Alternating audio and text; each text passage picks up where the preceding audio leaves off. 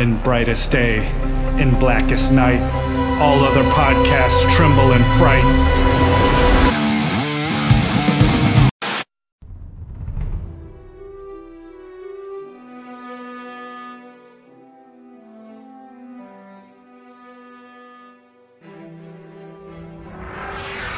in brightest day, in blackest night. No evil shall escape my sight. Let those who worship evil's might beware my power. Green Lantern's light. Pretty cool, huh? Hi, everybody. I'm Chad Vogelman. I'm Mark Marble. I'm Corwin Crowl. I'm Myron Rumsey. I'm Phil Bova. I'm Dan Kurtzky. And I'm Jim Ford. And this is the Lantern Cast. Episode 500. Woohoo! I was waiting for that. Somebody had to do it. Could have been Oh, a group man. woo, but no. Okay, we put No, we, we- could just we could just put Ric Flair in instead and call it even. Maybe we'll do that. It might be better. Woo! Ah. Woo! So, 500 episodes, numbered episodes of the Lantern Cast, 14 years recording, and actually, including all the spin offs and stuff, we're almost at a total of 600 released episodes. So, tonight's a big deal. Is it? For some of us, yes. Some of us, maybe not. Fair enough. Does this mean that we're gonna do like the comics do, and we'll put out 500, and then in a couple weeks we'll put out 600? Definitely. yeah. How many covers for tonight's episode? I got Dan Mora to do a special variant, and then uh, Jamal Campbell, unfortunately, couldn't make it, but I'm going to need the Artgerm. Oh man! So to celebrate, we are going to have a nice roundtable tonight and do our semi-annual state of the Green Lantern Union. Um, basically, the gist of this episode, if you guys haven't uh, listening out there haven't heard it before, is we talk about the uh, the current state of the Green Lantern universe in terms of publication, animation, film, merchandise, whatever alley we really want to go down uh, and then talk about where things are are headed, where we want them to head. Now, because you have Mark and myself, and then Myron and Phil on here, you have two different groups of Green Lantern podcasters who have been talking about current Green Lantern stuff. So we're going to go ahead and eschew the where we are, where we've been. Uh, about Green Lantern, because if you want to listen to that content, it's on podcast of OA or on the Lantern Cast. So what we're going to start off tonight is where we're headed. Um, we've gotten some solicits out um, about where we're headed with um, the Green Lantern comics. Obviously, we're still waiting on the one-shot Emerald Knight featuring John Stewart, but after that, it sounds like in the Dawn of DC, we will have a Hal Jordan centric title, and then a little later a John Stewart centric title. So where are we headed with um, with those two titles? With anything uh, we have news breaking, um, you know, here and there about the changes to the Green Lantern TV show. Basically, the future of Green Lantern as it's already been announced, and uh, what we can piece together from that. Where are we headed from here? The the TV show is that still going to happen? Because I, I heard that they were going to be adjusting it to focus on John Stewart, but is that still happening now at all? Yes. We we think so. Unless James Gunn has something else to say about it, I suppose. Because it seems like the kind of thing where, like, they made those changes like pretty recently, and uh, you know, and then all of a sudden they announced after that that James Gunn was taking over. So, you know, like if if they have a TV show that they're basically retooling completely and now focusing on completely different characters, then that means that there's like there's nothing that they've done already. There's nothing there's there's nothing like where they invested a bunch of money. So, you know, like it would be real easy for James Gunn to be like, yeah, you know what, we're gonna, you know, we're gonna cancel that, and we're actually gonna focus on a movie instead. When when exactly is supposed to be the release date for the series? there, there ain't none, Corwin, because as Jim as Jim pointed out that pretty much the whole series was being designed with the idea of having multiple Green Lanterns. It was multi generational. You were going to have Alan Scott, you were going to have Guy, I think you were going to have Jessica amongst amongst others, and now it was being retooled to be a John Stewart st- centric show, which had we have no idea how much of the basic premise of what they originally thought was going to carry over into making it John centric, John Stewart centric. Say that a thousand times fast. Uh, I thought I thought it was like wasn't it supposed to be like 2024? They never gave a year or anything. No, because it's I in theory it's a we probably should have had it already if things like everything else if they had not. Because they announced that they announced that right right when HBO I think they announced that before HBO Max was even officially on the air did they not? That was one of those things that was coming down the road before HBO Max was even officially launched was that's Two one of the reasons ago, we ran out and got HBO Max right away because we knew that thing was coming. It it was definitely supposed to be out at least this year. I would say that's accurate. Probably 2022 probably should have been the target date originally. And now who knows because because you're taking it back to script level. So you have no idea how long that's that's going to take. And again, you don't know if now the focal it may very well come down to what how what how James Gunn views the Green Lantern Corps. And obviously he- he's hinted that he has plans for the Green Lantern Corps. So it comes down to does that fit into what his plans are? And if if not, then does that mean the show might end up not really ever getting out of neutral?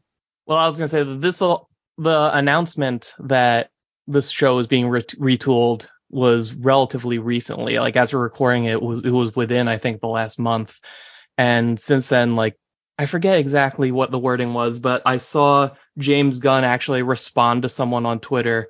I, I, I think it was the real James Gunn. Who can tell anymore? but It, it was.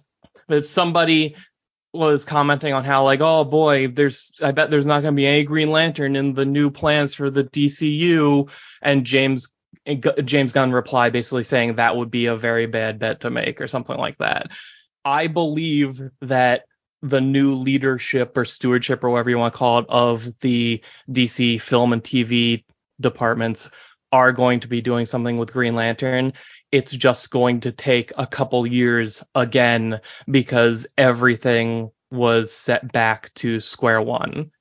But it sounds like it sounds like the creative leads of DC's film, whatever they're calling it, do have something they want to do with Green Lantern. It's just probably going to be wildly different from everything we think we know about the prior version of the show because not only is the cast completely change completely changing, they're also reportedly going to have a much lower budget, which is which is like something we have to kind of keep in perspective because originally the Green Lantern show was going to be I think that someone said like the most expensive like superhero television show ever made or something like that. So it's going to be scaled back. The size of the cast is probably going to be scaled back and we just we're not going to know anything for a, probably a long time. I think I think too it's it's it's not only the budget has been scaled back and what that means for the show is I, I, obviously the question is how far has it been scaled back but is the point to which it has been scaled back sufficient for the story that they want to tell? Because when you hear that they have cut back the budget for something that you know is going to be as effects heavy as something Green Lantern based it's a little concerning to be hearing that the budget cuts have happened. Now, obviously, the reality of it is is to what extent, but it it it is ear it, it is of, of concern. The the thing about the effects though is that like the digital effects are getting cheaper and cheaper, like to the point where you could effectively make ring constructs like on an iPhone. So from that perspective, you know, like the the biggest thing about you know the show is now relatively cheap. Now, I mean, as far as like uh sets and things like that, like that stuff would take a lot of money. But by the same token, like you can do a Green Lantern show that takes takes place on Earth, and you know, like have relatively simple backgrounds and things like that, and still tell a compelling story. Now, if you wanted like some kind of like mega space opera, like that would take a ton of money, but like that's the kind of thing that they should be doing with a movie where you have more money for that. Whereas, you know, like when they first did the Green Lantern movie, like they were spending all their money on effects and you didn't really get that much bang for your buck back then. Yeah, you know, I, my only concern is that the budget cuts are so drastic that the CGI is crayon generated images. Yeah, I think. Do we think that what we've seen with Jade and Stargirl is a good marker? Like, do of the people here who have seen Stargirl and seen the seasons and the the episodes, or at least an episode with Jade and her using the constructs and the the stuff like that, do we think that looks good enough, or is that CW standards, or does that prove that we're ready for this, or what? Yeah, I mean, I th- I think it's pretty solid. I'm loving Stargirl. I'm kind of sad to see it ending, but um, I think it depends on how deep they're trying to go because, like, I mean, Lord of the Rings level or Rings of Power level of stuff is just ridiculously gorgeous, which we may not necessarily need. I think we need a strong, strong story. You know, we need something captivating because even with mid-level CGI, if the story's real good, sometimes people don't even care. I was going to say with I think with James Gunn, and I think with with this whole leadership change or whatever you want to call it. I mean, you you may have budget cuts, sure, but at the same time, I think moving forward, what you're going to see is an ultimate shift in in in, in how they're going to approach each individual project they're going to do. And a lot of people are like talking about like Black Adam being the barometer, and I don't think that's a fair assumption to make when it comes to more or less and I think we'll agree resetting the DC universe as it is. You know, I mean, I think the Flash is supposed to ultimately uh, be the marker for that. But I would imagine following the Flash, I would imagine there's going to be some kind of move with Green Lantern in, in the works, all leading up to it before that even comes out. And I, I would I would think they'd probably put a little bit of money into it. I mean, for all intents and purposes, the original film looked decent even by the standards at that time, you know, and sure, there's some criticism to it, but it still looked okay. You know, it still, it was still was doable and it still worked. I, I would imagine they won't, they won't chump change it at the end of the day. It wouldn't be in their best interest to do that. So I don't. That's. I think you're right. I don't think there's any logical reason why they would. Because as if we're finding out with you know with Batgirl, that's one of the things that supposedly is, you know, put the kibosh on that. Seeing the light of day on HBO Max was the was the overall quality from their perspective, arguably. Regarding Stargirl, like all the Green Lantern stuff they do on that show does look good, and that's in the context of it being one small effects piece in a larger show that's also doing, you know, Stargirl flying around on the cosmic staff, a fully animated CG S.T.R.I.P.E. robot walking around. You have the Thunderbolt like flying all over the place, granting wishes. Like there's a lot of of special effects heavy superpowers in that show and they still managed to pull off kind like kind of a bare bones expression of what a Green Lantern is capable of, but still one that looks good for what it is. So so if we're talking about a TV show that is explicitly focused on Green Lantern and even has a budget comparable to Stargirl, then I think that I think that what we see from Jade in live action on Stargirl is is like the su- the sub basement, and we sh- should be expecting something even uh, better looking. I would argue that the, the, CW could have already done a Green Lantern show by now. You know, I think a couple years they could have entrenched themselves into some kind of uh, you know world building. You know, to cross over. You know, and uh, and I know this might be a different of opinion, but uh, I was always a I was always a proponent for Grant Gustin to even carry over the helm of Barry Allen to the big screen. I thought that would have been a great jump point for him to do so. To me, I, I wish that moving forward they would integrate both those realms because I don't see any reason why you can't have your your your telling to the television audience, you know, like, much like they do with the Disney stuff with with all the Marvel things, you know, and and you sure you'd have your big gems that you go to the movie theaters to see, you know, your big your big game movies. Um, but as far as these actors go, I mean, you know, Grant Gustin's always been great with the Flash. You know, they could have easily introduced a Green Lantern by now, uh, uh even by the standards that you guys were talking about with Jaden. I haven't seen all of Stargirl. I think I quit watching it after season one, sadly. But again, I'll go back to what I say about the original uh, movie. You know, even small special effects could go a long way. Yeah, I just um, I think I think the best bet with uh because it, it, the the CW universe is ending. We got Flash ending. We've got the Batwoman show canceled. Stargirl's been canceled now. It seems like for now Superman and Lois may be safe. Um, I'm not sure what else is out there and safe.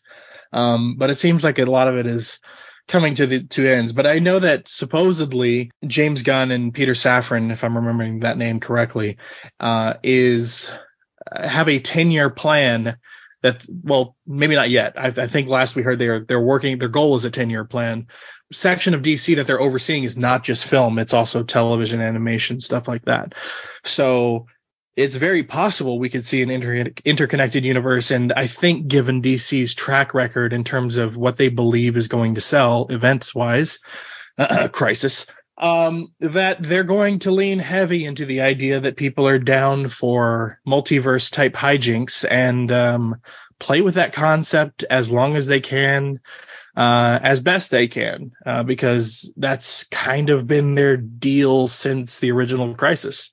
And even before, with all the crossovers and stuff from different Earths and Justice League titles.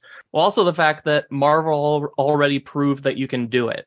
Like we're we're a few years deep into every Marvel movie that comes out in theaters and every Marvel TV show that comes out on Disney Plus is all in one world together.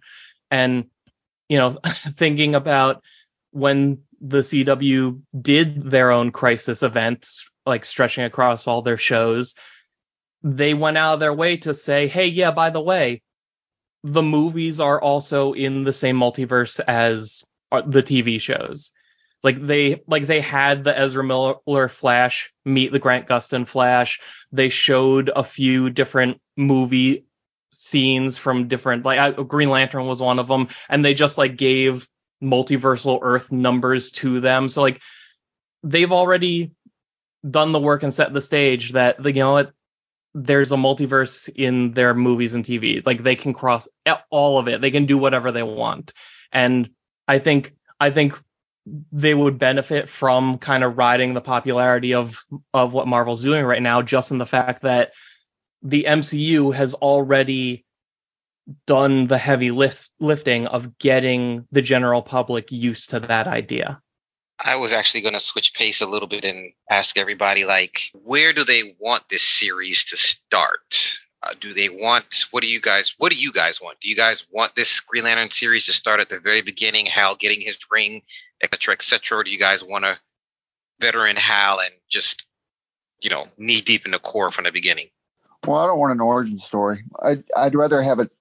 I'd rather have it start off, maybe not knee deep, but I'd rather have it start off with, with some kind of premise already already established, and you could you can well off of uh, an origin concept w- within your narrative moving forward through whatever if you're doing a series or a movie. I just I think origin stories I think they're a good idea, they can also be a you know they can also be slow and kind of drudging you know often at times. It just depends on what your take is as a fan. More often than not i would assume that fans want to get thrust right into the, the action. They want to see what's going on. They want to see the costumes. They want to see the good times. But i just i think that i think a slow burn would would work better maybe and then do your flashback sequences. I want to see the show start with like a huge action scene and then have like John Stewart's inner monologue be like, well, maybe I should go back to the beginning and explain how all this happened. um, I personally would want it to go like Justice League, Justice League Unlimited. He's Green Lantern. He's there. He's been Green Lantern. We don't need to know much more. Go for it. If we need an origin, we'll figure it out later. I think we're past the point of needing needing origins anymore, and we've seen that with a couple of different films. So yeah, I agree with you, Chad. I think we're we're past the point where we need to do origin stories. I think we can do that in in flashback if we need to, if there are key points about the origin. But I think kind of saddling an audience with an origin story that's already available in other ways is, is kind of I don't know. It's it's a little boring at this point. Yeah, I was gonna mention that um, they can do one of those secret origin flashback like Jeff John did, and you know, give us that little bit of extra stuff that we that they haven't quite explored yet. I, I just I forgot to unraise my hand. I thought that might have been the case, but we. well, but Dan's Dan's gonna step in for you and save you. Oh no, right under the bus. Run him over. uh, no, I mostly agree. Like, I I don't need an origin story. I wonder how many people do just because Green Lantern isn't as popular as some other ca- characters. You know, you know, we never just need to see another Spider-Man or Super. Like, I never need to see Krypton explode again. I get it, but Green Lantern, eh, maybe. You know, but if they did, I would kind of want to see them play with it. Like, I know we won't have a generational aspect like it was going to, but if we had something like, say, you know, John Stewart just got his ring and he meets like a uh, an older Hal Jordan who used to be Green Lantern 30 years ago, and they have kind of like a mentor mentee role. Then you can get some flashbacks to Hal in the glory days, and while in the present, he and John have kind of a a similar relationship that like Kyle and Alan had in the comics, that kind of thing. But yeah, largely I just kind of want to get in there and and get moving. We need the four horsemen. No, I was just going to say that I do need to see Krypton explode um, over and over again, uh, preferably in a montage. I think if the intent is to have a Green Lantern series and a movie franchise, uh, I think you know in introducing John and using that as our gateway to what the Green Lantern Corps is about, and then going into the the movie franchise and and showing Hal and Guy in, in their primes and and doing you know the Four Horsemen thing as was just mentioned is a great way to go because at least people who are watching the TV show get that introduction, and then we get to see all of them have some great adventures together and see the camaraderie, which is something we haven't seen before. It's something fresh. Yeah, and thank you for the segue because I'm going to use that uh, because you mentioned the films. We supposedly still have a film that's supposed to come out. What was it, Mad Dog or Mad Ghost or whatever the hell the studio name is for Geoff Johns and stuff is uh, producing. um, How many how many years ago were, were we supposed to get the update right after New Year's? Wasn't that like at least two years, if not three years ago? That's Yeah. that. It's pretty. It's pretty safe to say that project is is is DOA. I mean, it's not like they can turn to him in some advisory capacity, but I think what I mean the fact that we have heard nothing about that, but that's why Hal and John weren't supposed to be part of the TV show because they were supposed to be in the movie. So now, so I think I think though that that's the, you know part the part of the factor we have to consider when we talk about the TV show is we just talked a minute ago about interconnectedness and you know is is everything in the same universe or a different part of the multiverse or things like that. Uh, a lot of the questions about how this show will be told and if it will or will not have an origin and things like that really rely on a are we getting a Green Lantern movie? And b is that movie going to be in some way connected to the TV show? Because if both things are true then that gives us a better idea of what the TV show could theoretically look like. and how they frame it because they're not going to they're, they're not they're not they're they you could theoretically still do an older Hal, but you can do like 'cause like like Dan said you probably can't do like a 30 year old or he was he was Green Lantern a long time ago because you're still going you're going to want to have Hal Jordan in the, in the DCU and that's so. Go ahead, Corwin. Agreed. And the synergy was the one thing I was also wanted to kind of get into because, for example, the whole um, Love and Thunder movie, I feel they wasted so much potential with Gorr and having to force Jane in there. I felt like if they would have given Jane like a two or three episode TV series just about her, they could bring her right into the movie and just keep it moving. How do you guys feel about Green Lantern? Like TV series can have building, the character growth and everything, and then just like the events will be the movies. You know, you have your War War of Light or Blackest Night actual movies itself, and the series is where you get most of the characters and stuff. I think it I think it would be interesting to do that. Uh, I'd almost want to kind of buffer between the two. So you have the series, a couple episodes, or an entire season, however it works, and you then then you said the movie.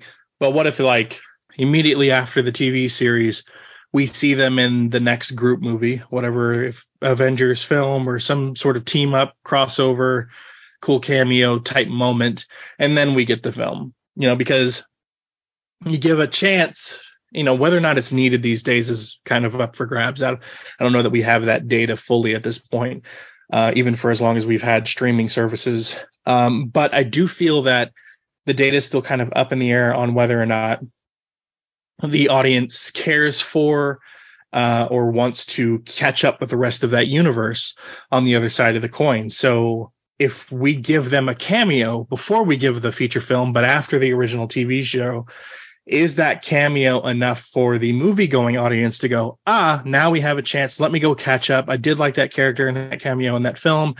There was a TV series. I remember hearing about that. Let me go back and watch that. And then we get the feature film.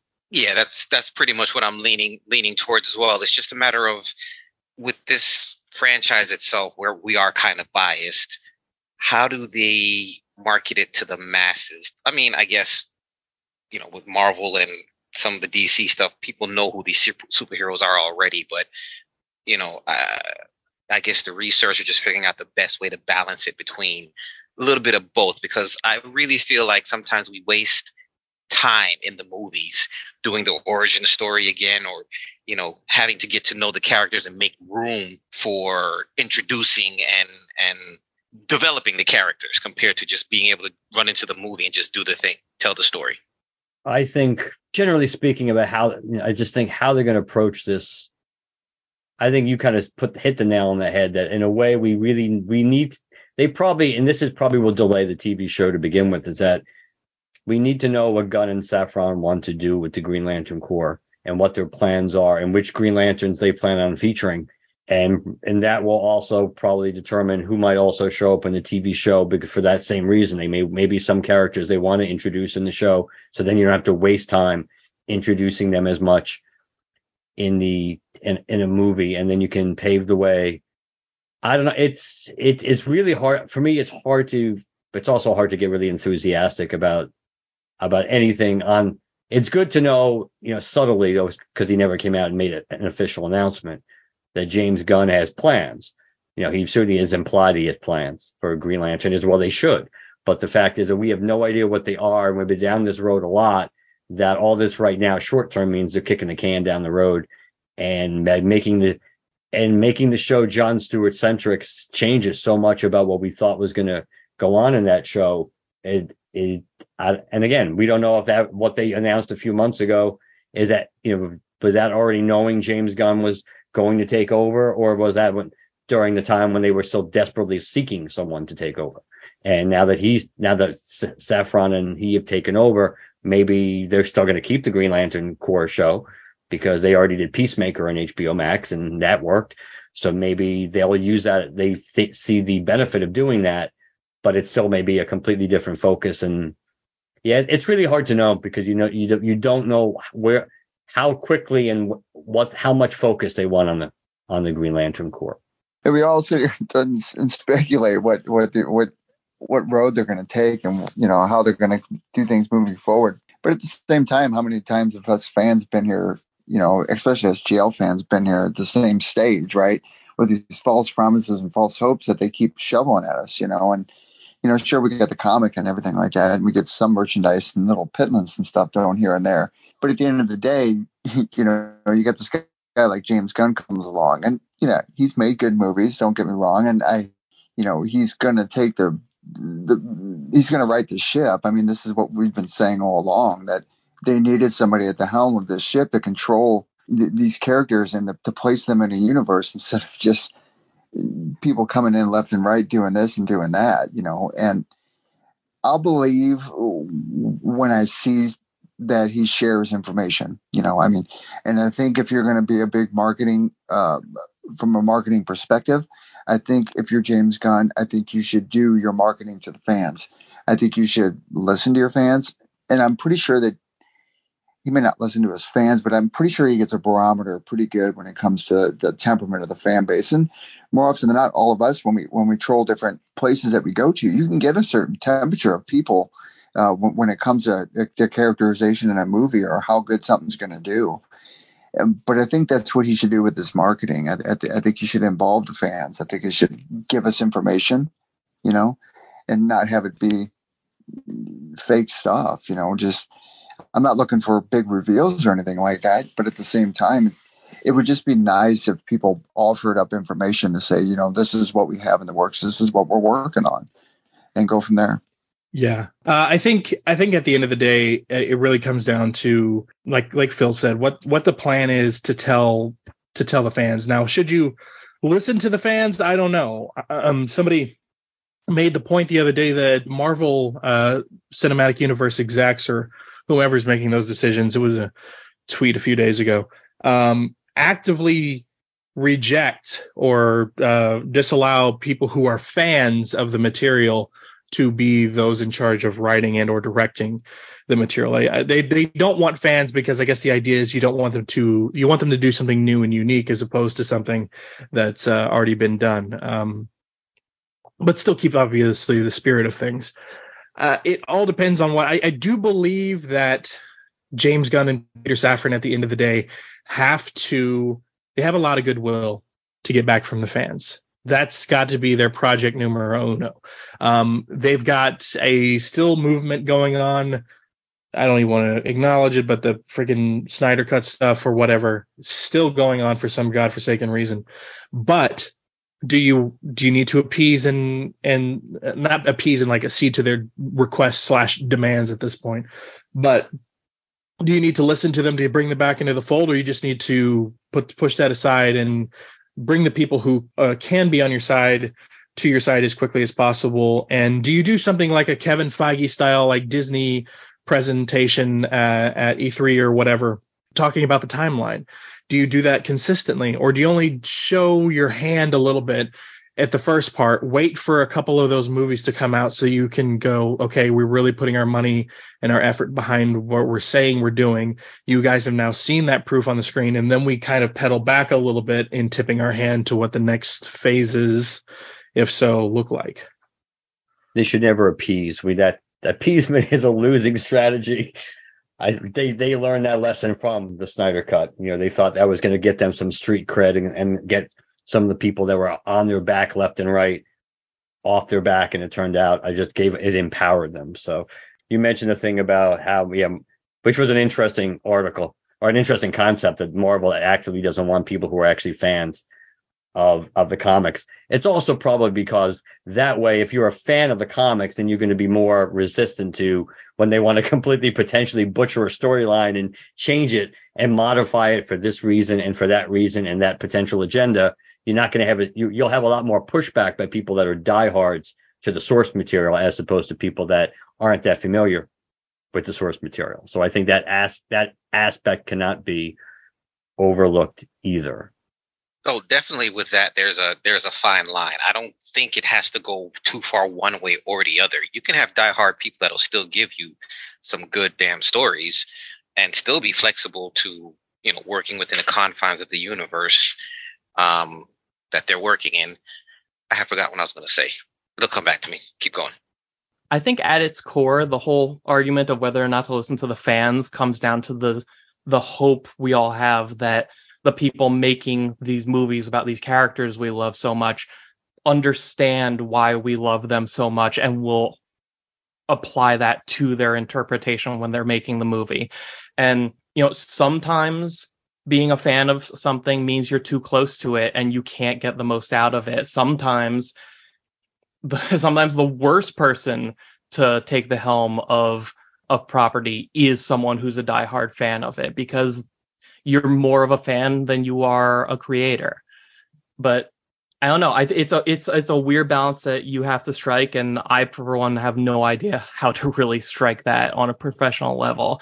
Uh, I agree with everybody who says like I I want to know what they're doing, but at the same time, I don't want them to start giving us information too early because what happened before could always happen again in that they're going to tell us, hey, we're making this movie, hey, we're making this TV show, but it's years away and that's more than enough time for things to change and for it not to happen. Yes, we got a Green Lantern TV series coming. In theory, someday, That's- maybe. That's exactly what, that was my point as well. I know, like, yeah. All right. So speaking of creative worlds that await us in terms of Green Lantern, we have some new series that are supposed to be coming out, and I'm going to have to pull up a website known as Blog of Oa um, to to figure that out because um, that is where I figured out this thing was was coming up for us. Um, and the solicits have been announced, right? So actually, Myron, I'm going to pitch it to you just a little bit because I know you've already written some content about it what we've got coming in the future with Green Lantern. Two series, it sounds like, one featuring Hal and then another coming just slightly later featuring John. Is that right? That's correct. And something has happened since then, and I haven't written any any updates to this, but it looks like it may not be two ongoing series. It looks like it may be two miniseries. Uh, Philip Kennedy Johnson has said in a couple of interviews that what he's doing with John Stewart comes later in the year, but it's not an ongoing series. It's like a 12 issue mini. So I uh, I'm not sure exactly what we're going to be getting. And Rico Tamaki has not. Uh, I don't know if I've I may have just slayed the pronunciation there, but uh, she has not posted anything on social media that I've seen anyway about her series. So I don't know if it's two minis or an ongoing in a mini or what exactly we're going to get. Interesting. Um, so I'm on the website right now, and uh, that's blogofoa.com, guys. And uh, there was some news about the the future of DC. This next era is going to be called Dawn of DC. Um, and per the website, uh, it says debuting in April 2023 will be Green Lantern Hal Jordan, written by Mariko Tamaki, who did Crush and Lobo. With an artist that is yet to be announced, DC describes the series as fan favorite Hal Jordan returns to Earth and to his blockbuster superhero action storytelling roots. And then later in 2023 will be the launch of Green Lantern John Stewart, written by Philip Kennedy Johnson, with an artist yet to be announced. DC describes this series as the beloved John Stewart gets back to basics as the military trained, gritty, but heroic Green Lantern. So those are the sol- uh, quote unquote solicits as we have them now. I wouldn't typically consider a single sentence a solicit, but um, that's what we have for now. Knowing that, what do we think about where we're headed, Corwin? Um, Philip Kennedy Johnson, he's the one that did the Beta Ray Bill series, right? Hell yeah. Yes. Okay. So story wise, I feel like we're in good hands. I like him as a writer. He's been uh I think I'm getting confused with the guy who writes the Alien series as well, but he's been pretty damn solid with his stuff. I'm looking forward to the back to basics and getting our police force core back, hopefully. But in some ways, I do still want to see them play with the other Lantern Corps. Um, I think at least one good thing that came out of the last series we had is that they started mixing up, you know, which lanterns will get what colors. You know, Isolande was what uh, uh, sapphire, I think. I think so. You know, it, Yes. it was cool to see them play with that. Well, I was going to add that it's it's. I'm not even a John John Stewart fan, but it's nice to see that a book's coming out that's going to focus. It's going to focus on what is part of what built John Stewart, which is his military stuff.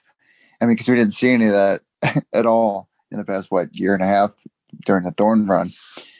Um, but that's all I was going to add to the solicits coming out. Um, I'm looking forward to the other one, the Hal Jordan one. But anyway, that's all I wanted to add to that one.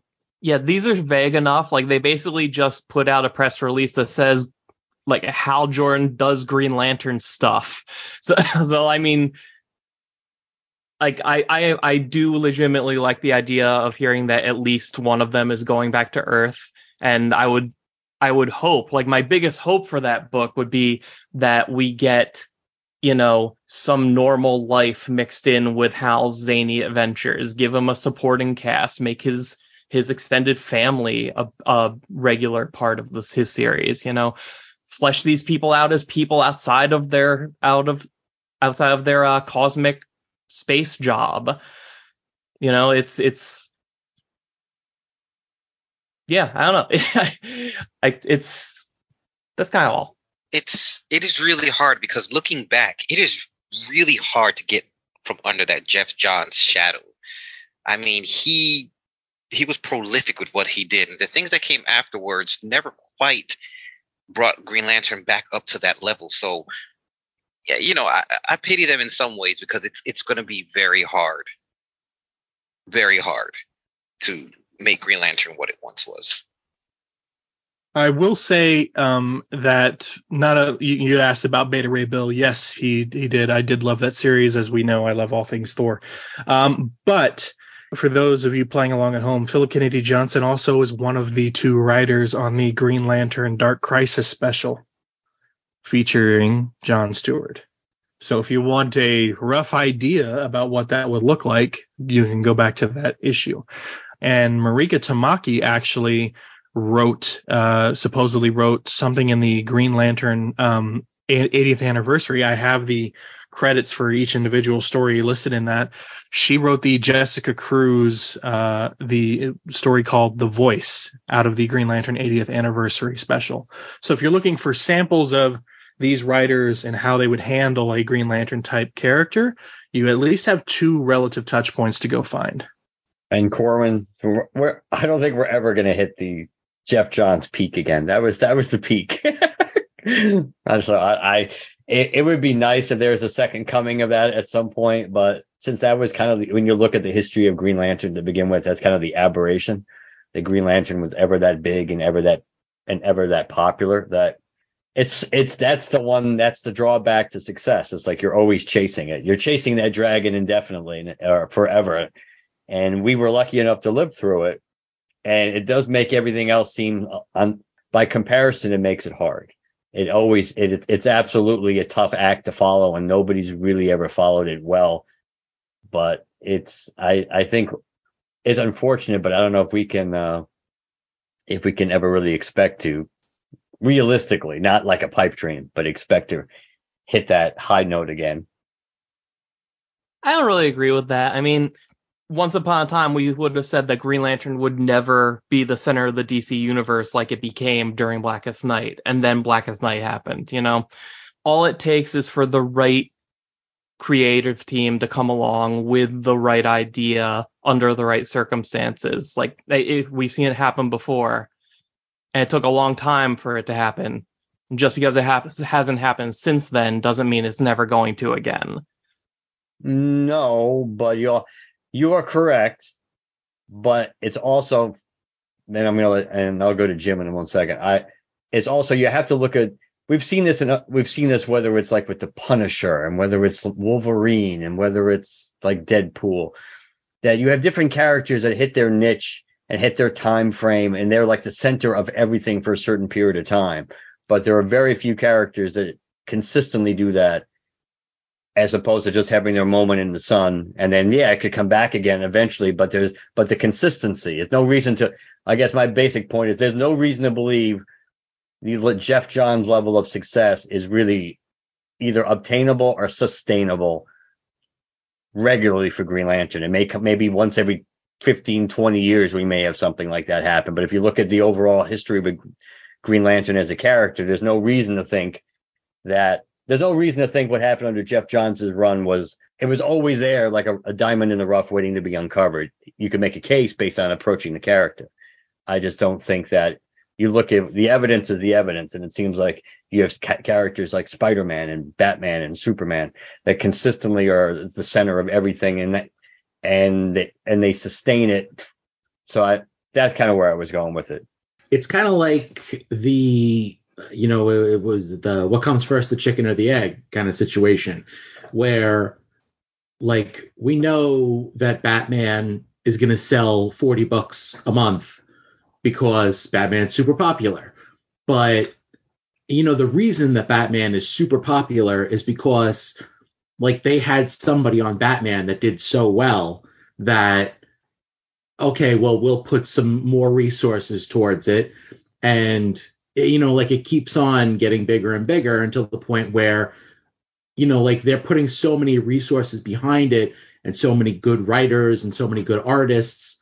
And you know the people that are at the top are like okay well we have to keep this going you know because now batman is a machine that's powering the entire company that you know like way back in the day like batman had a book you know like what De- detective comics and then eventually he had batman so it's like there was a time where Batman only supported two books.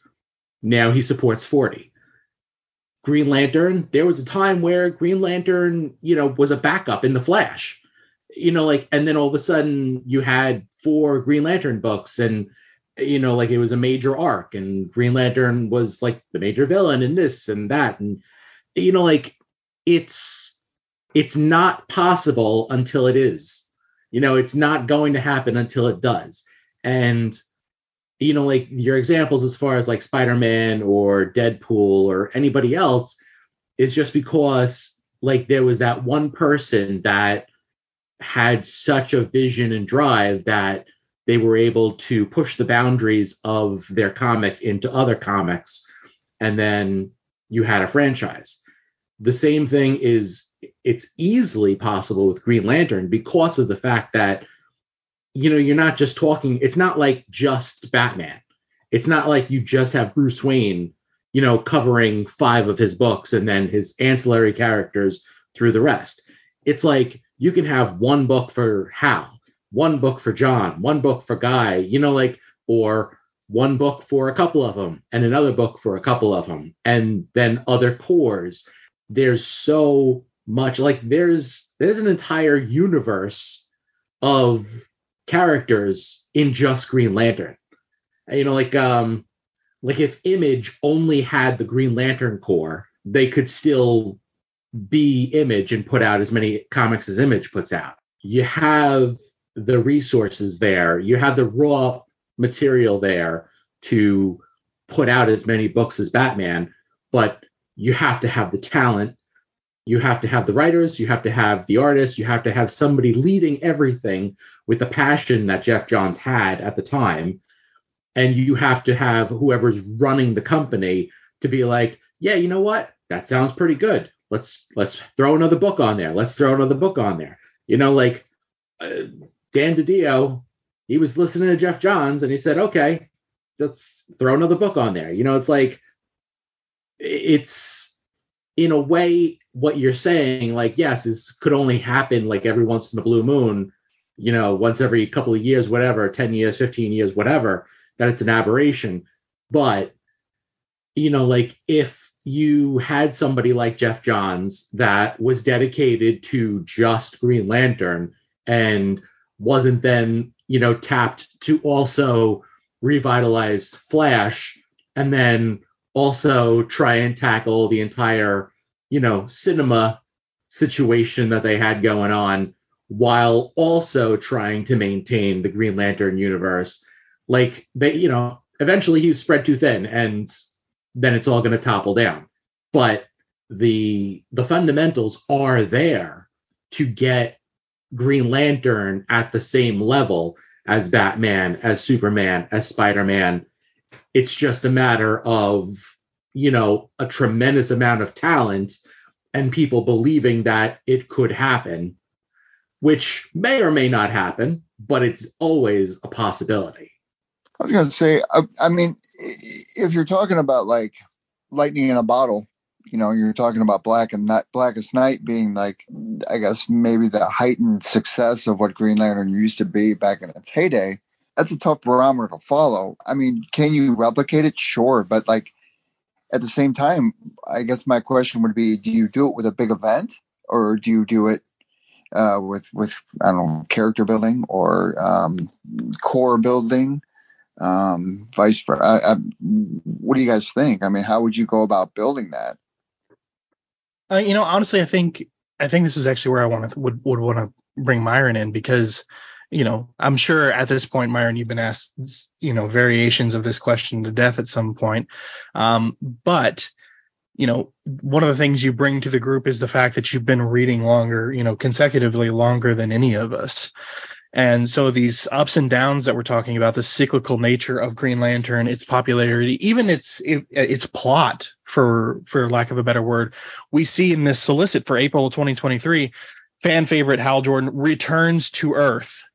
So one of the cycles of Green Lantern is, oh, sales are dipping. Let's throw him out into space. Oh, sales are dipping. Put him back on Earth. And we play this game of yo-yo back and forth with uh, with him. And um, the, the the peaks and the valleys of Green Lantern as you've been reading it, not just as we learn about it as more modern fans historically speaking from that aspect but from from your point of view of being there is it replicatable is is there a secret sauce that you've seen within the publication history of one of your favorite franchises that points to this I think if you if you look at Green Lantern in particular, it is very cyclical. You know, it, it goes through periods of popularity, then it drops down. You know, we, we mentioned it was mentioned earlier that at one point uh, Green Lantern was a backup in the Flash when when he no longer hit a series. Uh, it, it is very very cyclical, and the one the one common denominator I've seen when we see Green Lantern become popular is when there is a clear creative vision, and I think the reason why the Johns era is kind of so far the pinnacle is because you had you had not just Geoff Johns. I mean, he had a clear vision. He had a you know three acts in mind: Rebirth and Sinestro Corps War and Blackest Night. But he also had Peter Tomasi there doing the Corps. You know, you had you had a clear Yes. thing in mind for how this could become a franchise. And I don't think we have that at DC right now. But like, you know, if you look at the Batman books, you know, that was mentioned earlier too. There's a Batman group editor. So there's somebody who's kind of guiding the Batman corner of the DC universe. There isn't really anybody doing that right now for Green Lantern. And I think if you got somebody who was an editor who could could help shape a vision for what Green Lantern means to the DC universe, you could get that back. I think the the minefield that they have to walk through right now is at this point we've added so many human Green Lanterns. How do you how do you make the audience be accepting of all of them when constantly it's one or two of them getting the spotlight and that spotlight shifts. And so you're always leaving somebody feeling disenfranchised. And i think right now that's the biggest challenge that dc has with green lantern is no matter what book you announce someone's going to say well what about this character or what about that character? And rightly so because they all have fan bases. The the green lantern fan base right now is is probably I would say more divided than it was during the Emerald Twilight days. Uh, the, and you've got people that are that have strong opinions about these characters and and somebody has to be able to take these characters and pay respects to all of them and promote them all without knocking somebody down a peg to do it. And I, and right now I don't see that happening, but could it happen someday? I certainly think so. I mean, I think if you go back to the days when, you know, John Broome left the Green Lantern series, there were probably people thinking, wow, this is going to go downhill because John Broome was such a creative force for so long. And you've had a lot of little mini runs, but nobody has since the John Broome era up until Geoff Johns really had a long term run on this this character set. Um, I was gonna make a comment about the core building, which I do think is important, but um, you just kind of made me think about something. Do you think these ebbs and flows with the Green Lantern franchise has anything to do with the fact that they are a police force, they are an authority, compared to just being, you know, space adventures or space adventurers? Do you think that society may have some kind of play in that? I think it does to some respects, and I think that's how sometimes we see Green Lanterns looked as a police force. Sometimes, sometimes they're kind of looked at as almost sheriffs versus a police officer. Sometimes we see them as Knights of the Round Table, uh, and I think maybe we need to have a little bit of a reinterpretation because there is such um, a stigma right now about policing that maybe we need to have a fresh approach. Uh, th- this doesn't throw away what we had before, but maybe it's not. Maybe police is not the right the right angle. Maybe it's knights or it's something different. Um, more protectors than law enforcement, I think, would go a long way. kind of a, a kind of Star Trek mission, but without the the directive to not interfere. Yeah, yeah. you think about it, we've we've we've gone back and forth repeatedly. I think it's like that's the constant struggle. It seems with what what is the Green Lantern Corps? It's kind of like in, in a way, if you look at at the prequels, it's kind of like the question of you have the Jedi or peacekeepers. You know, they're they're they're not supposed to be an army; they're supposed to be peacekeepers. And the Green Lantern Corps, how people view them, at least from an editorial perspective, keeps going back and forth whether they're an army or whether they're a police force, because they're because those things are not the same. And I think that is that that is probably part of the there's a there's a constant war between you know what do we have? The Lost Army, you know, after the, you know, they were sent out of the universe. It's like we don't know that dual duality is what always, I think is part of why we have a lack of focus. And just generally speaking, because before I give it, I turn it back to Dan. I certainly think it's possible, and I and I thought I said, and I think I said it, but I it's possible we could get that we could get Green Lantern back to that point again. I just don't. My my essence is of what I believe is that it's hard to believe that is it's a lot of, it's a lot easier to believe that when you have a long history of being on top of that you can get back up there. That it doesn't mean you can't ever do it, but if you don't have a long history of sustained success, all it is is kind of like, well, we think we can do it, as opposed to we we know we can do it. Is it possible? Sure. I'm just saying if you look overall at the history of Green Lantern, it's a lot it's a lot easier to look at say, well, that was a that was a perfect storm of everything coming together with the right vision and the right ed- and the right editor at DC at, and the willingness to see what how this can change the, the DC universe as a whole. That you would need you need that all coming together. And right now, part of the problem is that Green Lantern has been so undervalued for the last few years. So that's my basic point. Could it happen? Sure. Is it something to we should we should that should be the goal, what we want to do, what we what we strive to achieve? Sure. I just don't think it's it's not we don't have the history of success that other characters have had. We've had a lot of ebbing and flowing. It's like people spending all this time on like Man Thing eh, back in the day or the New Gods. It just doesn't really. Is it possible you could hit lightning in the bottle and you can do something with those characters that has never really worked before? Yes. It's just that the track record tells you it's going to be a really tough thing to achieve and to sustain.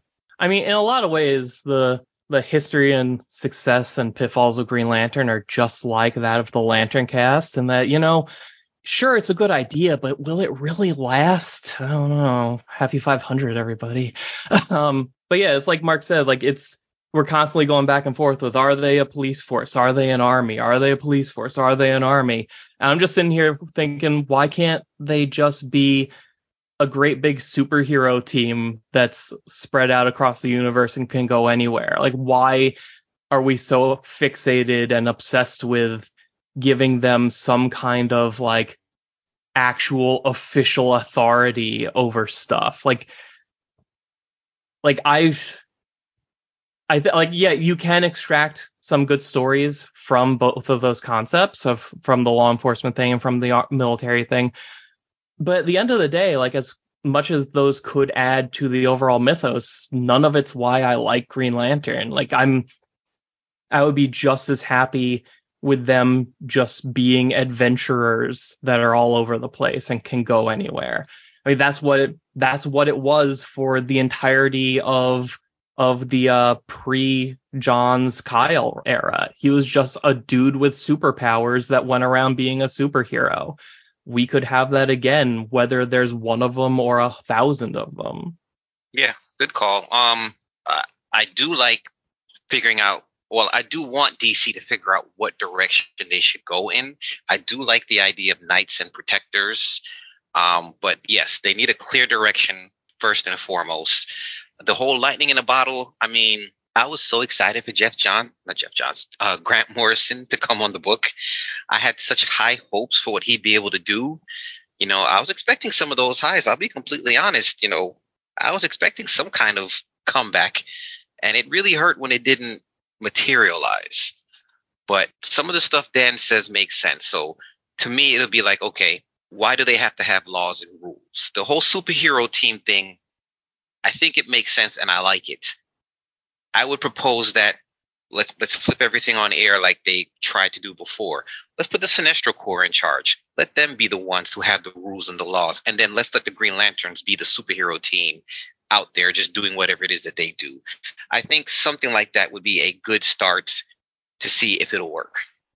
Was yeah. the Guardians too, right? That's that, that's part of the part of that issue. I know that whether they, the rules they have to follow and not follow it seems to also be the ebb and flow we keep getting between whether we have the guardians active or whether we don't have the guardians active. Or they're here or they're not here? That kind of can tends to like henpeck them and lock them into certain things that they would otherwise not have to follow or we have to worry about. Yeah, I was going to say that actually. The the whether or not the Guardians are alive or dead, um, if control of, over the goals and aims of the Green Lantern Corps is turned over to the sentients that run it, then uh, I think that is uh, a simple but familiar change that could get us the kind of dichotomy shift that we're looking for.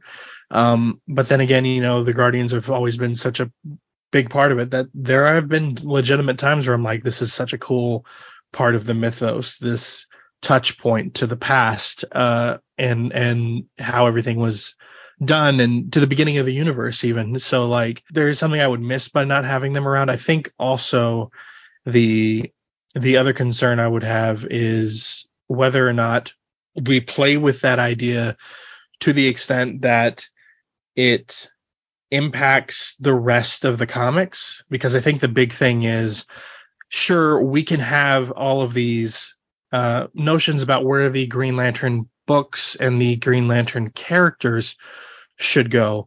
But the reality of the situation is that regardless of what end you put end goal you have in mind for the Green Lantern Corps, whether they're a military or a superhero organization or what, they are a intergalactic spanning organization.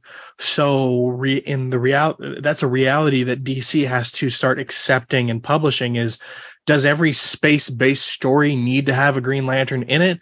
No, but we need to remember that they exist and let's keep it in the forefront of our minds as we tell our various DC space-based stories that do we have an opportunity to connect to the larger DCU? What is the most immediate opportunity to connect to the rest of the DCU when you're out in the in space in DC than the Green Lantern Corps?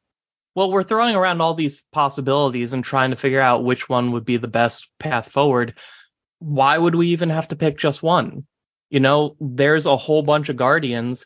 Maybe they decide that is that it's, you know, it's more optimal or logical or or whatever to experiment with different ways of doing things and we get a segmented Corps we get different factions that are each run different ways you know you want a vehicle for multiple lantern books okay this is the book where Ganthet is in charge of his like big group of lanterns and they're run like a regular superhero team. And this is the book where a bunch of lanterns are run like a military and you can cut up all of the characters we know and love and distribute them among the different books and we can kind of have everything at once and see how it plays out like this definitely wouldn't last it definitely wouldn't last indefinitely but it would be a way to test the waters in a bunch of different different avenues at the same time while also cre- getting to creatively explore a, all all sorts of different concepts that don't necessarily have to be echoed in every single Green Lantern title. And I don't know. It's it's I feel like one of the biggest problems with trying to to quote unquote fix Green Lantern is trying to take all of the things that it could be and cram it into one or two books, which is why we end up ha- having to go with letting characters take turns and concepts take turns and when we do get a bunch of like a larger family of books, they tend to be a little too th- much of the same thing. When, you know, if you're going to have four lantern books, they should be four drastically different lantern books. They should barely even be in the same genre of storytelling. Or two two in the same kind of Corps that we're used to, and then they can get experimental. Yeah, I uh, I agree. I was actually a little little miffed when I heard, and I already forgive me, I already forgot the creator's name, but it's a big name, so I really should feel ashamed about that. Uh, when what's his name was supposed Jeff to Lemire. have a huh? Jeff Lemire. Oh yeah, when Jeff Lemire was supposed to have that horror-based Green Lantern story, damn, I'm all for it. Horror has actually been a uh, a, a, genre of the comic book medium that I've actually come to appreciate a lot more in the, in actually in 2022 lots of different titles I or one shots I read have horror based themes. It's just a really cool ass way to tell a story in a comic book, and to put some of the really excellent uh, indie horror uh, storytelling that I've seen in the past year to a Green Lantern story. uh, with all that space can provide you in terms of the the endless possibilities of potential threats um, that could equate to horror. I uh, am a little miffed we actually didn't get that series. I think that the multiple Corps is I mean it's a potential idea, but it's also very similar to what they did with the uh was it the the black stars or the dark not the was it the second dark stars or something like that in the um In the Morrison run, last, not in the Morrison run the one before that Dark Stars. the dark stars in I forget the guy's name I think the Dark Stars and then the Black Stars, I think, were the ones Yeah. Morrison did. Yeah I, well I think dark stars was in the series before the yes, Green Lantern series yes, the Dark Stars. run. The the Venditti run. yes, that's, That's it, the end of the Venditti run. Yes, I blocked out his name. Anyway, um, yeah, I think that's that's kind of what we got. You know, like you had a Green Lantern Corps that wasn't exactly the Green Lantern Corps, but they were more militaristic and way more like, okay, let's be pro- proactive and and stop the threat before it happens, kind of thing. You know, if you have two different Green Lantern Corps, and one's like, okay, we're superheroes, and the other one is, we're going to treat this like an army, then the the default would be to make them look so drastically different that eventually one would be evil and the other one would be the good one and the good one would have to stop the evil one and it's kind of it's kind of a trite concept at this point for green lantern for that very same reason. I think chad was saying you would be better off going in different genres where you get a horror green lantern book which you can easily do with like just a couple of green lanterns. Uh the, there's there's certain green lanterns that are so specifically made for that that it would be perfect you could do another one that's set up like a green lantern like a space western like firefly something to that effect. You could do one that's more sci-fi futuristic that's exploring the you know new sectors or whatever in space. There are so many genres of comics Uh, you could do you could do a romance comic that's focusing on the the star sapphires. There's there's so many genres that you could focus on in that direction that you wouldn't even need to really go into the fact that it's a police corps or a superhero corps. They're just protectors that are doing different types of adventures in different books. What you're saying is you want Ash back. oh definitely. I definitely everybody wants ash back. Come on. Yeah, I could definitely see the different genre arc. I mean, we, we've all loved the quarterly book. They need they need an anthology as well as an ongoing series, just so they can spotlight the multitude of lanterns across the universe. Because there's got to be a story in there for everybody. Man, and you just call it the Lantern Corps Quarterly. Doesn't even have to be Green Lantern Corps Quarterly. Um, I, I'd be all over that. Uh, we've been saying it for a long time. Yeah, I do. I, I, I think genres are the way to go because I think some of the some of the storytelling that we've seen in recent years has all been how do we tell our own unique story in the confines of what we believe Green Lantern to be, i.e., the police force, the militaristic, or or however you want to the protectors, or however you want to see that.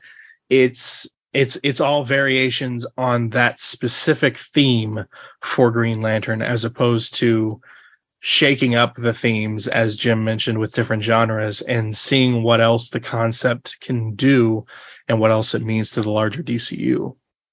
All right, so we've talked about where we are currently uh, a little bit. We talked about where uh, we're headed in the near future based on what's been announced and solicited, and we've already kind of started getting into it.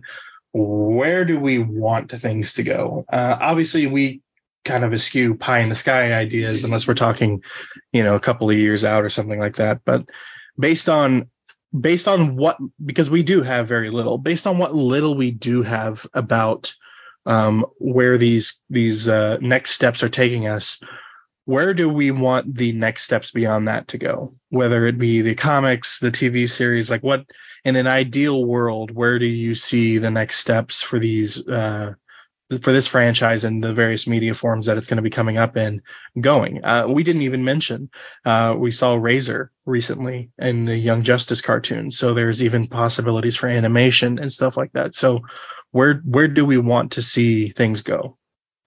I guess I'll jump in front of the bus.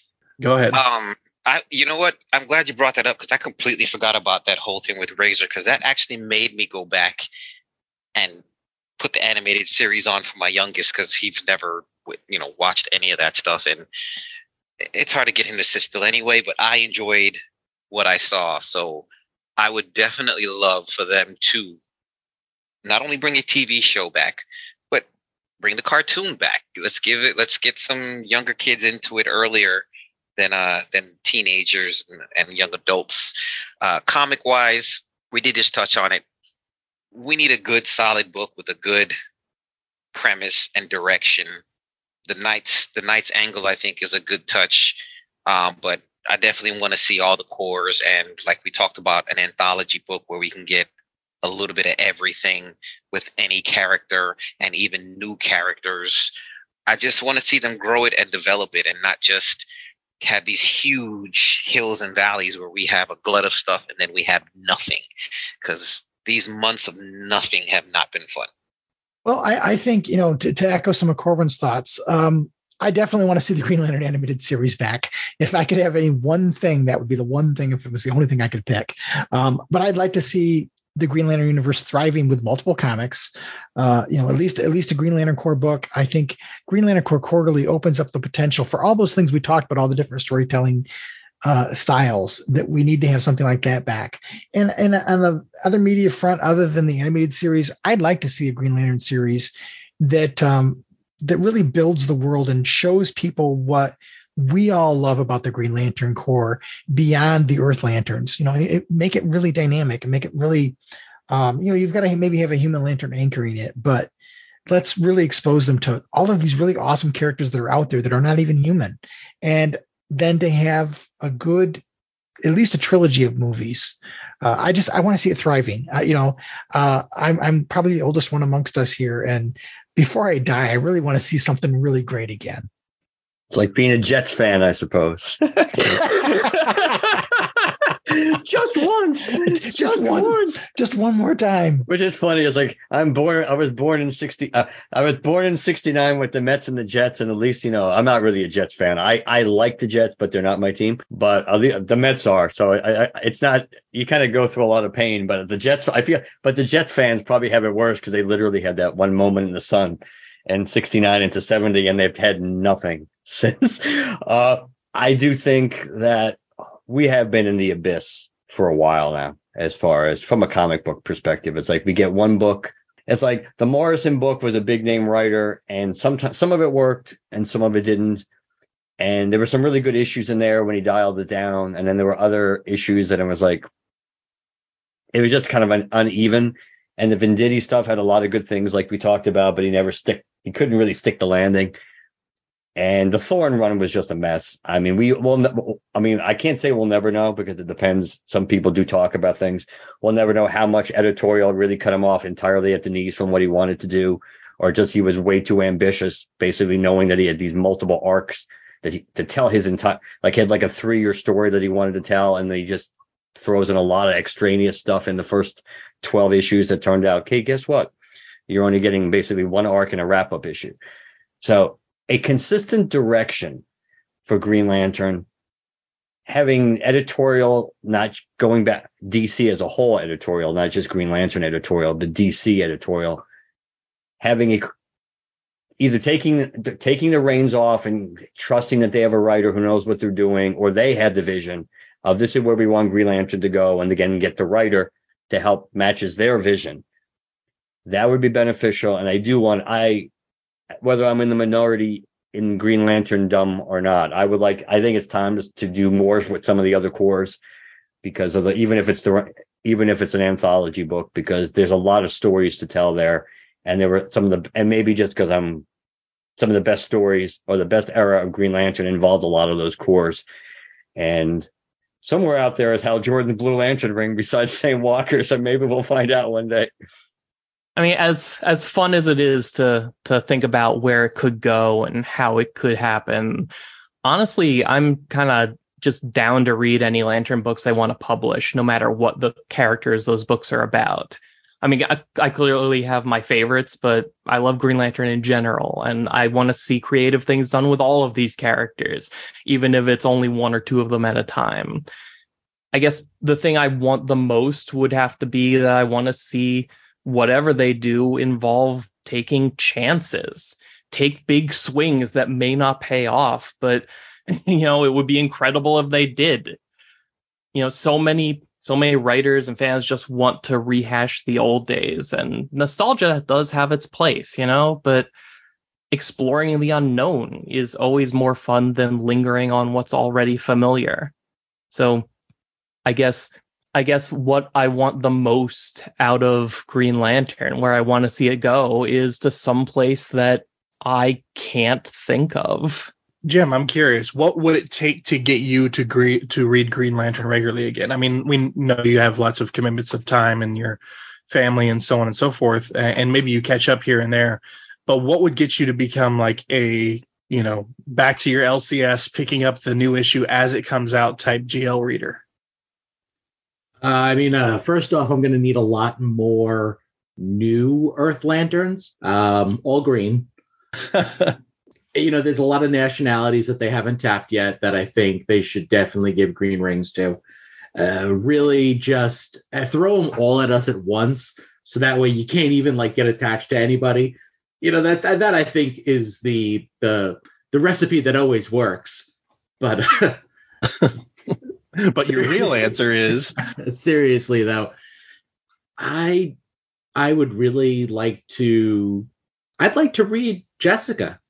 Like i am a huge kyle fan and if they gave me something with kyle that was good then yeah sure i'll i'll read it. I think that'd be great.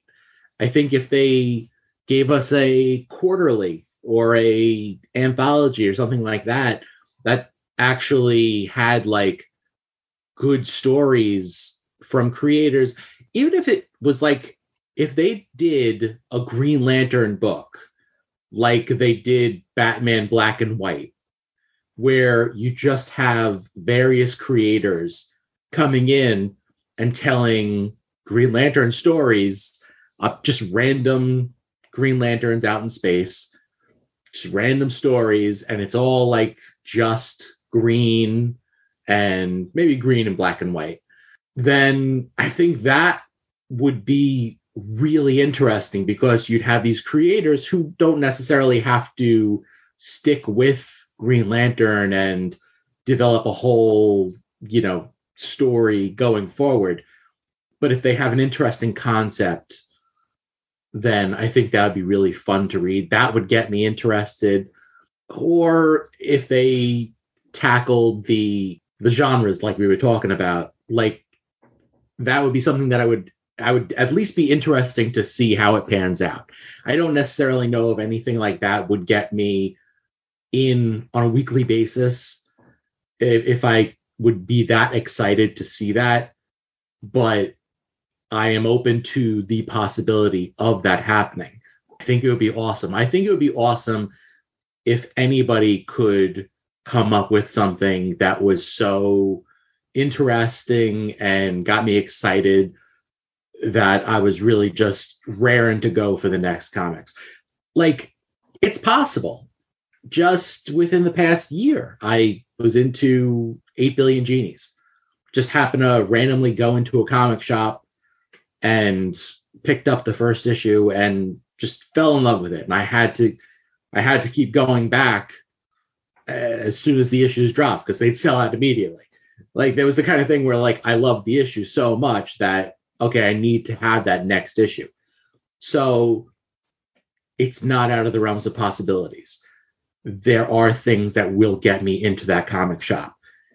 Will it be a Green Lantern book? That'd be great. I like I said, I J- Jessica Cruz, I think is a really fascinating character, and I would like to see a solo book, a Corps book with her. Give me a Sinestro book. Give me some kind of weird conglomeration where she's going out with a Sinestro ring and a green ring, and she's got a Sinestro partner and a green partner. Uh, You know, anything like that. I don't know that I need to read a John Stewart book anymore. And it's it's disappointing to have to say that, but I feel like they keep on treading the same stories with him over and over again. And I'm just kind of over it.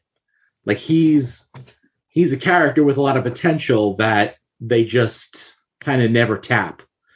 And it's always like, okay, let's go back to the Xanshi story. Everybody's got to tell their version of the Xanshi story over and over again. And even like the, the writers that are like, oh, we're not going to tackle, you know, we're not going to talk about the Xanshi story at all. They still end up talking about it. It's like, what are you doing? Hal Jordan, yeah, great character. I, after the Morrison run, it's like a Hal Jordan book isn't going to, at face value, get me back in the comic shop. If it's a good book that I hear great things about, yeah, I'll go check it out. But you know, like uh, I'm like Dan said, I'm open to something that I don't know that I want more than anything specific where it's like, oh, I'd really like to see this happen. That's about where I'm at. I'm glad you mentioned the black and white stuff because uh, that's while you when you started talking, that's the first thing I thought of is the uh, Marvel's Black, White, and Red series that they've been doing. Uh, me personally, I picked up the Carnage one because I'm going to pick up anything symbiotes, but also they just recently wrapped a Moon Knight one, and I've always been curious about Moon Knight, but I don't have any Moon Knight comics. Uh, and nor did I want to just jump in face first into a recommended run and risk that I didn't like it, you know, because I just kind of want to spend money on something I know I'm going to like from the get go. And I knew that when they started releasing the Moon Knight Black, Black, White, and Red series, that's exactly what I was going to get because it's going to get it's going to be an anthology uh, series of different stories, different genres, different art styles, all telling sort of one shot stories uh, for 48 or however many pages are in that book for like six or seven issues. Uh, so I'm bound to like something, uh, or even half of what is in that series. So yes, a black, white, and green series would be uh, definitely something I'd be down for. Uh, well, I also want to say I I also would love a black, white, green anthology kind of thing. Uh, but I, I wanted to point out that they they gave us a taste of that already fairly recently in the uh, the most recent DC Pride anthology had a Sojourner Mullein story, which was a film noir detective kind of 10 pager, where the only color used in the story until the end was the green from her ring. And it made for some like really, really good shots, some really good artwork. And it accentuated moments very powerfully. And by the end of the story, when color did kind of sort of wash its way in, there was a narrative reason for it. So, you know, you can find that 10 page story and just sort of like it's not going to totally fill the need for a whole, like a whole volume of it or anything, but there is a little bit of that out there. Anybody else have anything to add to where we're headed? Phil? We haven't heard Yeah, from you. That's why I was calling on you. All right. Um, you know, I'm gonna go out on a limb here, and I'd like to just have a Tales of the Green Lantern Corps. You know, just a monthly title. I'll, you know, I'll take it twice monthly. You know, and if you're gonna do that, you got. I mean, DC itself has a, a plethora of writers and a plethora of artists that they could utilize to their heart's content. You know, and it doesn't have to be any anybody major. So when they do this round rob that both these round robin series, you know, which are, you know, which would take a whole podcast to deconstruct it and tell you what a terrible idea it was. But at the same time, you have such a talent pool of of of, of stuff that people have contributed to, to putting out there in hopes that people would vote for it and win.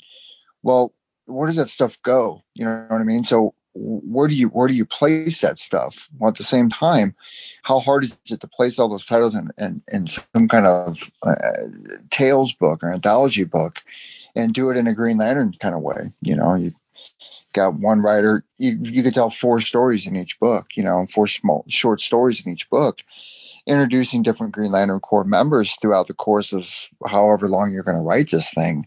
And of course, you'd have different writers and different artists on there, so you get a dose of just about anything you want.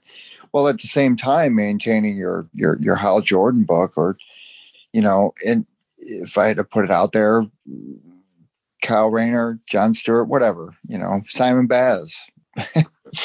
but you know, I think I think fans would would glean more from having not just be constricted to this is Hal Jordan or this is John Stewart.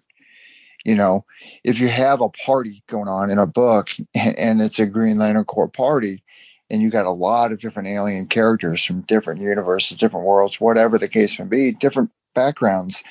I mean, you could have a, you could tell a lot of stories that way, and you could universe build that way, or build around what you already have, you know, or build around if you have a, a Hal Jordan book moving forward too at the same time. You know, I just, I, th- I think the phantom base loses its sight when it says, well, Hal Jordan's my favorite Green Lantern. Everything else can just suck it, you know, and it's the same thing with just about every Earth Lantern you want to pick. Well, I mean, Green Lantern Corps was built on the premise that it's a Green Lantern Corps, you know, I mean, return to that root. You know, I feel like we haven't seen the Green Lantern Corps in its entirety and its wholesomeness in quite some time now. And to be quite honest with you, I miss it. I don't miss the Guardians that much but I, I, I miss the Corps. I, would like to have more run-ins with the new gods. I'd like to have them cross over to more to more stuff moving forward. But um, outside of that, I won't touch on all the media stuff because everybody's, you know, Myron and I talk a lot about having the animated series back. I mean, is it wishful thinking? Sure. It's a shame to think that they couldn't make money from it because you know they could. You know, especially when you got a streaming platform that's HBO Max when you have a lot of good stuff on there.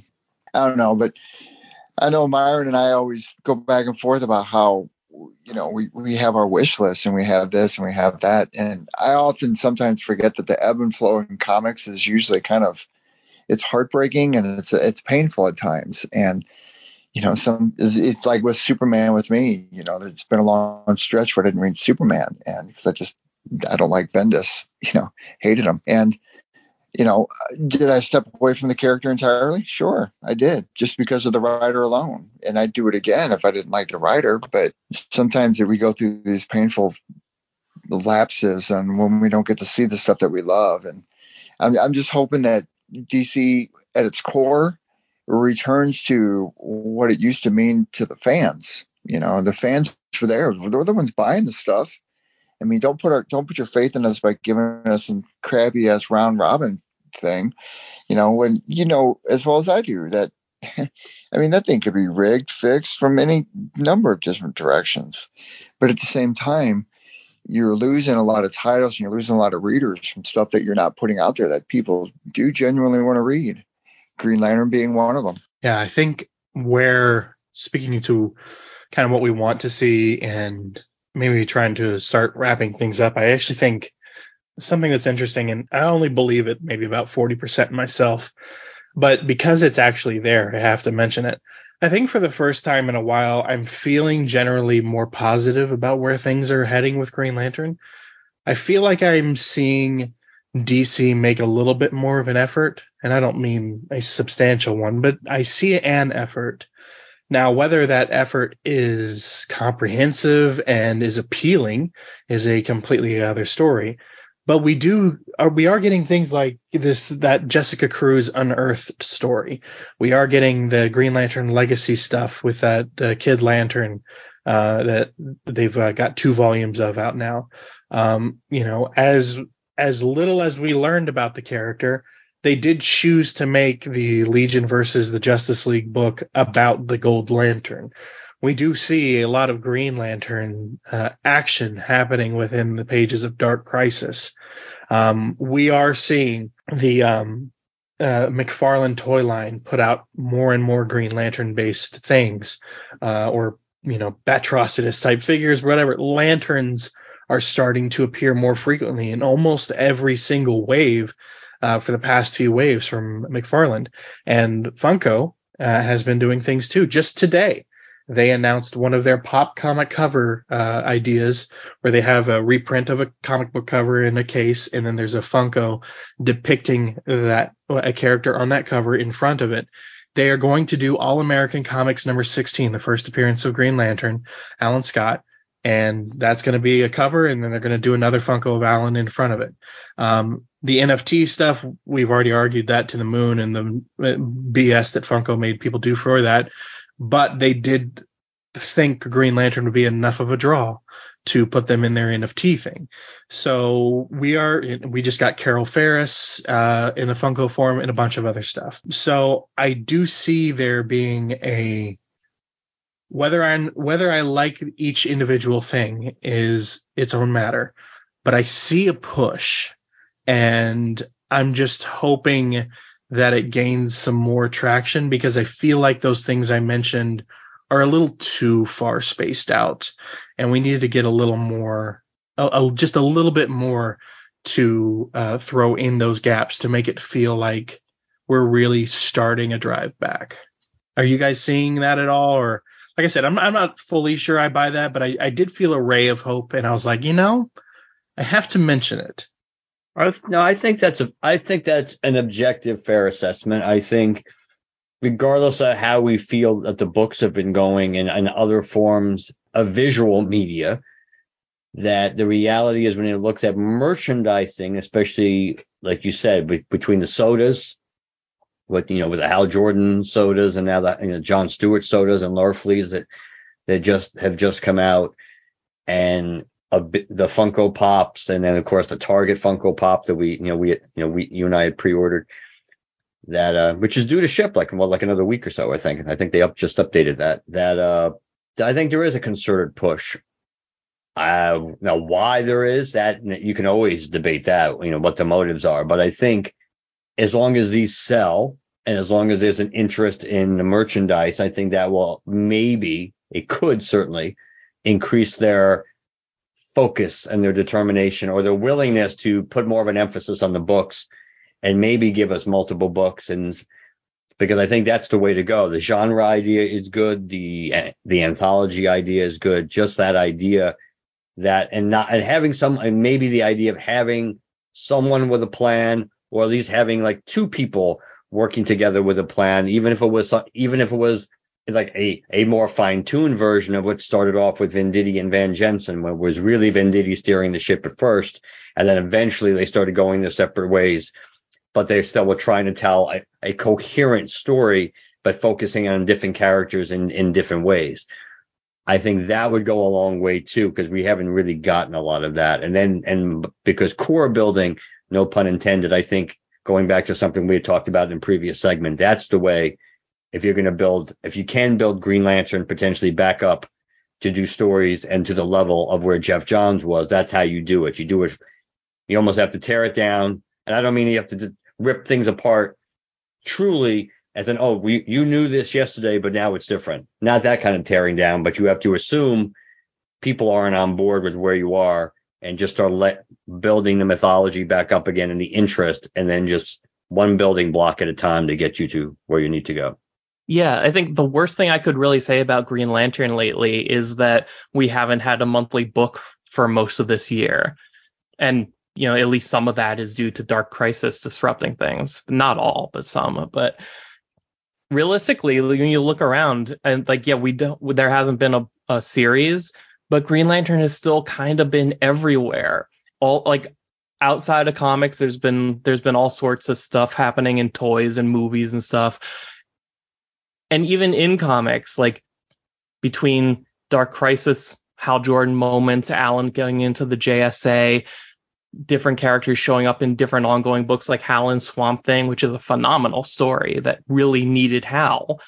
And then you got like out, out of continuity stuff like DC Swore the Undead Gods and DC Mech and Multiversity Teen Justice and DC vs. Vampires and War for Earth 3 and all all this stuff. Uh, uh, Jurassic League, there is there's still plenty of legitimately good fun DC comics that heavily involve Green Lanterns that have been coming out pretty steadily. And on a, on some level, it's just a matter. It's not even a matter of like, well, DC isn't using Green Lantern. It's DC isn't using Green Lantern in the way that we would prefer, which is a bummer. But at the same time, I can only be so down about it when one of these things comes across my desk and I'm like, well, I actually really kind of enjoy this too. Well, worth noting, Jessica Cruz and Chip was in uh, the League of Super Pets, um, and which, by the way, I'll never understand why they didn't spell Chip C H apostrophe P. They had to spell Chip out completely. But I mean, there's content, like you said. I mean, we've seen Green Lantern everywhere. They're out there. They're in the. They're, it's nice to know that they're recognized in the fashion that they're eh, part of the same continuity. I just, I kind of wish they'd show up a little bit more than Batman did in just about everything.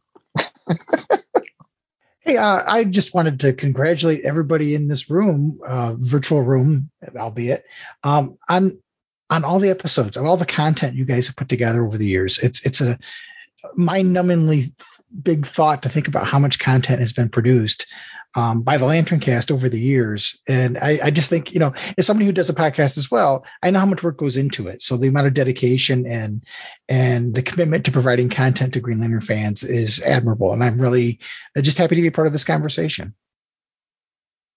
Thank you, Myron. Seconded. Agreed. Your check's in the mail. Hey, I figured you gave me a plug earlier. I needed to, you know. well, uh, if if we're done talking uh, on these subjects, what about what about where each of us are headed? So where where can people find us if we want to go that way? Or Mark, do you want to do something else with the nine minutes that we have left? No, that works.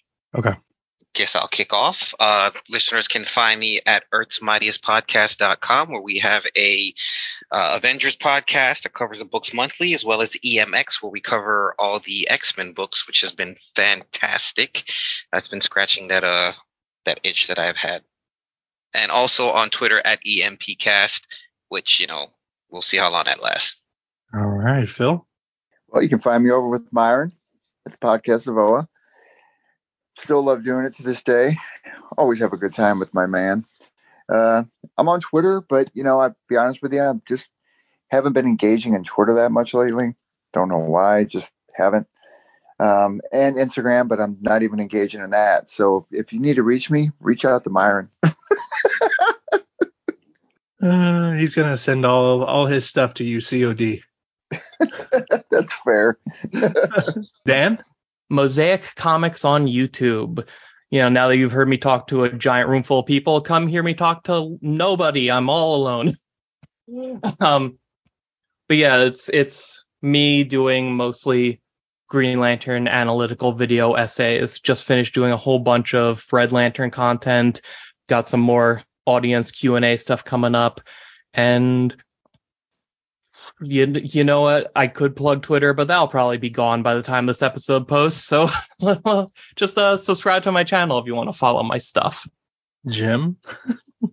I'd like to promote Mosaic Comics. It's a YouTube channel that Dan does. Yeah. um, I'm over on Instagram. I make art from time to time. Um, you podcast from time to time too, very rarely, but still. Rarely, yes, yeah. No, I, I got I got this co-host that's always just like, "Come on, we gotta do a podcast," and I'm like, "Oh God, I hate that comic." Fine. This Nobody made him sound like an old gangster. Uh, hey, come on, we got a podcast. Don't worry, it's nobody you guys know. uh, yeah, but at Choanada, that's uh, that's where I post my art, and um, that's about it. Every once in a while, I show up here and yell at people and make fun of them, and that's about it. Well, if people want to find us, Mark, how do they do that? You know, let Myron's plug anything else.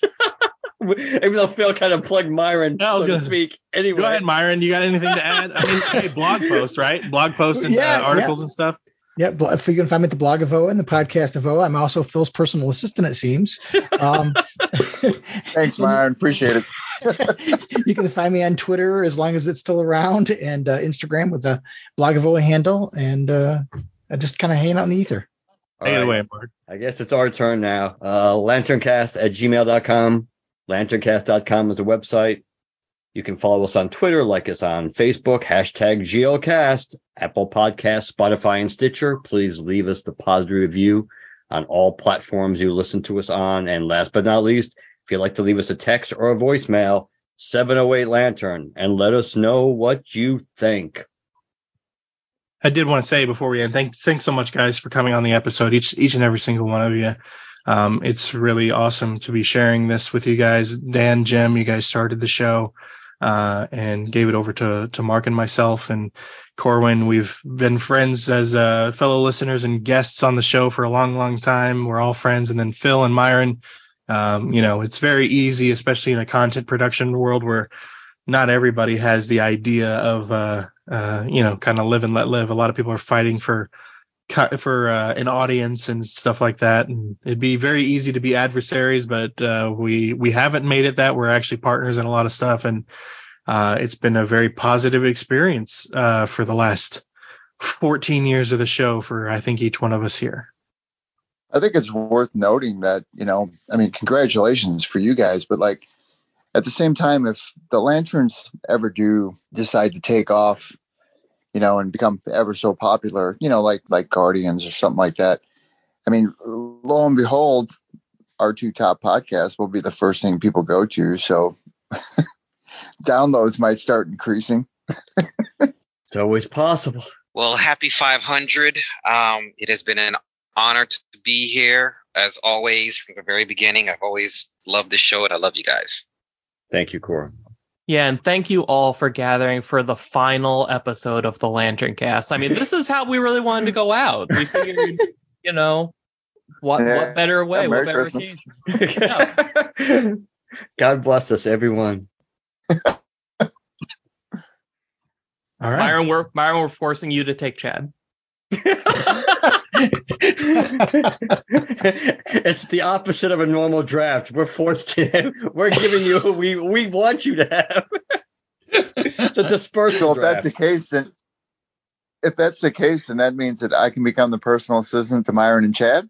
Yeah, th- this is this is the podcast equivalent of giving a fruitcake and feeling really really good about it. So you just called Chad a fruitcake. Yes. Thanks, guys. Happy holidays. Nice to be nice to be loved. I just want to say happy 500 episodes, uh, which was what, like 70, 80 episodes ago? Like 95. Yeah. so this is this is meaningless. I mean, we even we started on episode zero and then had a half episode. I mean, nothing could be less meaningless than number 500. we we started the best my my favorite thing we've ever done on this podcast was our first 30 seconds of ever recording because we were trying to we were trying to count in but couldn't decide if we went on zero or not zero and then Lauren your wife just yelled at us for being so stupid Yeah. We got to Good put that audio in, Mark. I think it was. I think y'all aired it on episode 25. I don't know it came back I don't definitely know. Yeah. Well, just just You- re-listen to them Chad you'll yeah, find it fi- you find it, Chad, then I'll put it in. That's it. I think uh-huh. we should we should end on three. I think we should end on Merry Episode three. Yeah, we probably should have. Good night, everybody. good night Good, Good night, night. guys. Thanks for coming on. We really appreciate it. Yes, thank So you. Christmas. long. Good time. Thanks, guys. Merry Bye. Christmas to y'all. Merry, Merry Christmas. Christmas. Happy New Year. And happy Holidays. no, not that. God Jim stop pretending to be funny so we can end the podcast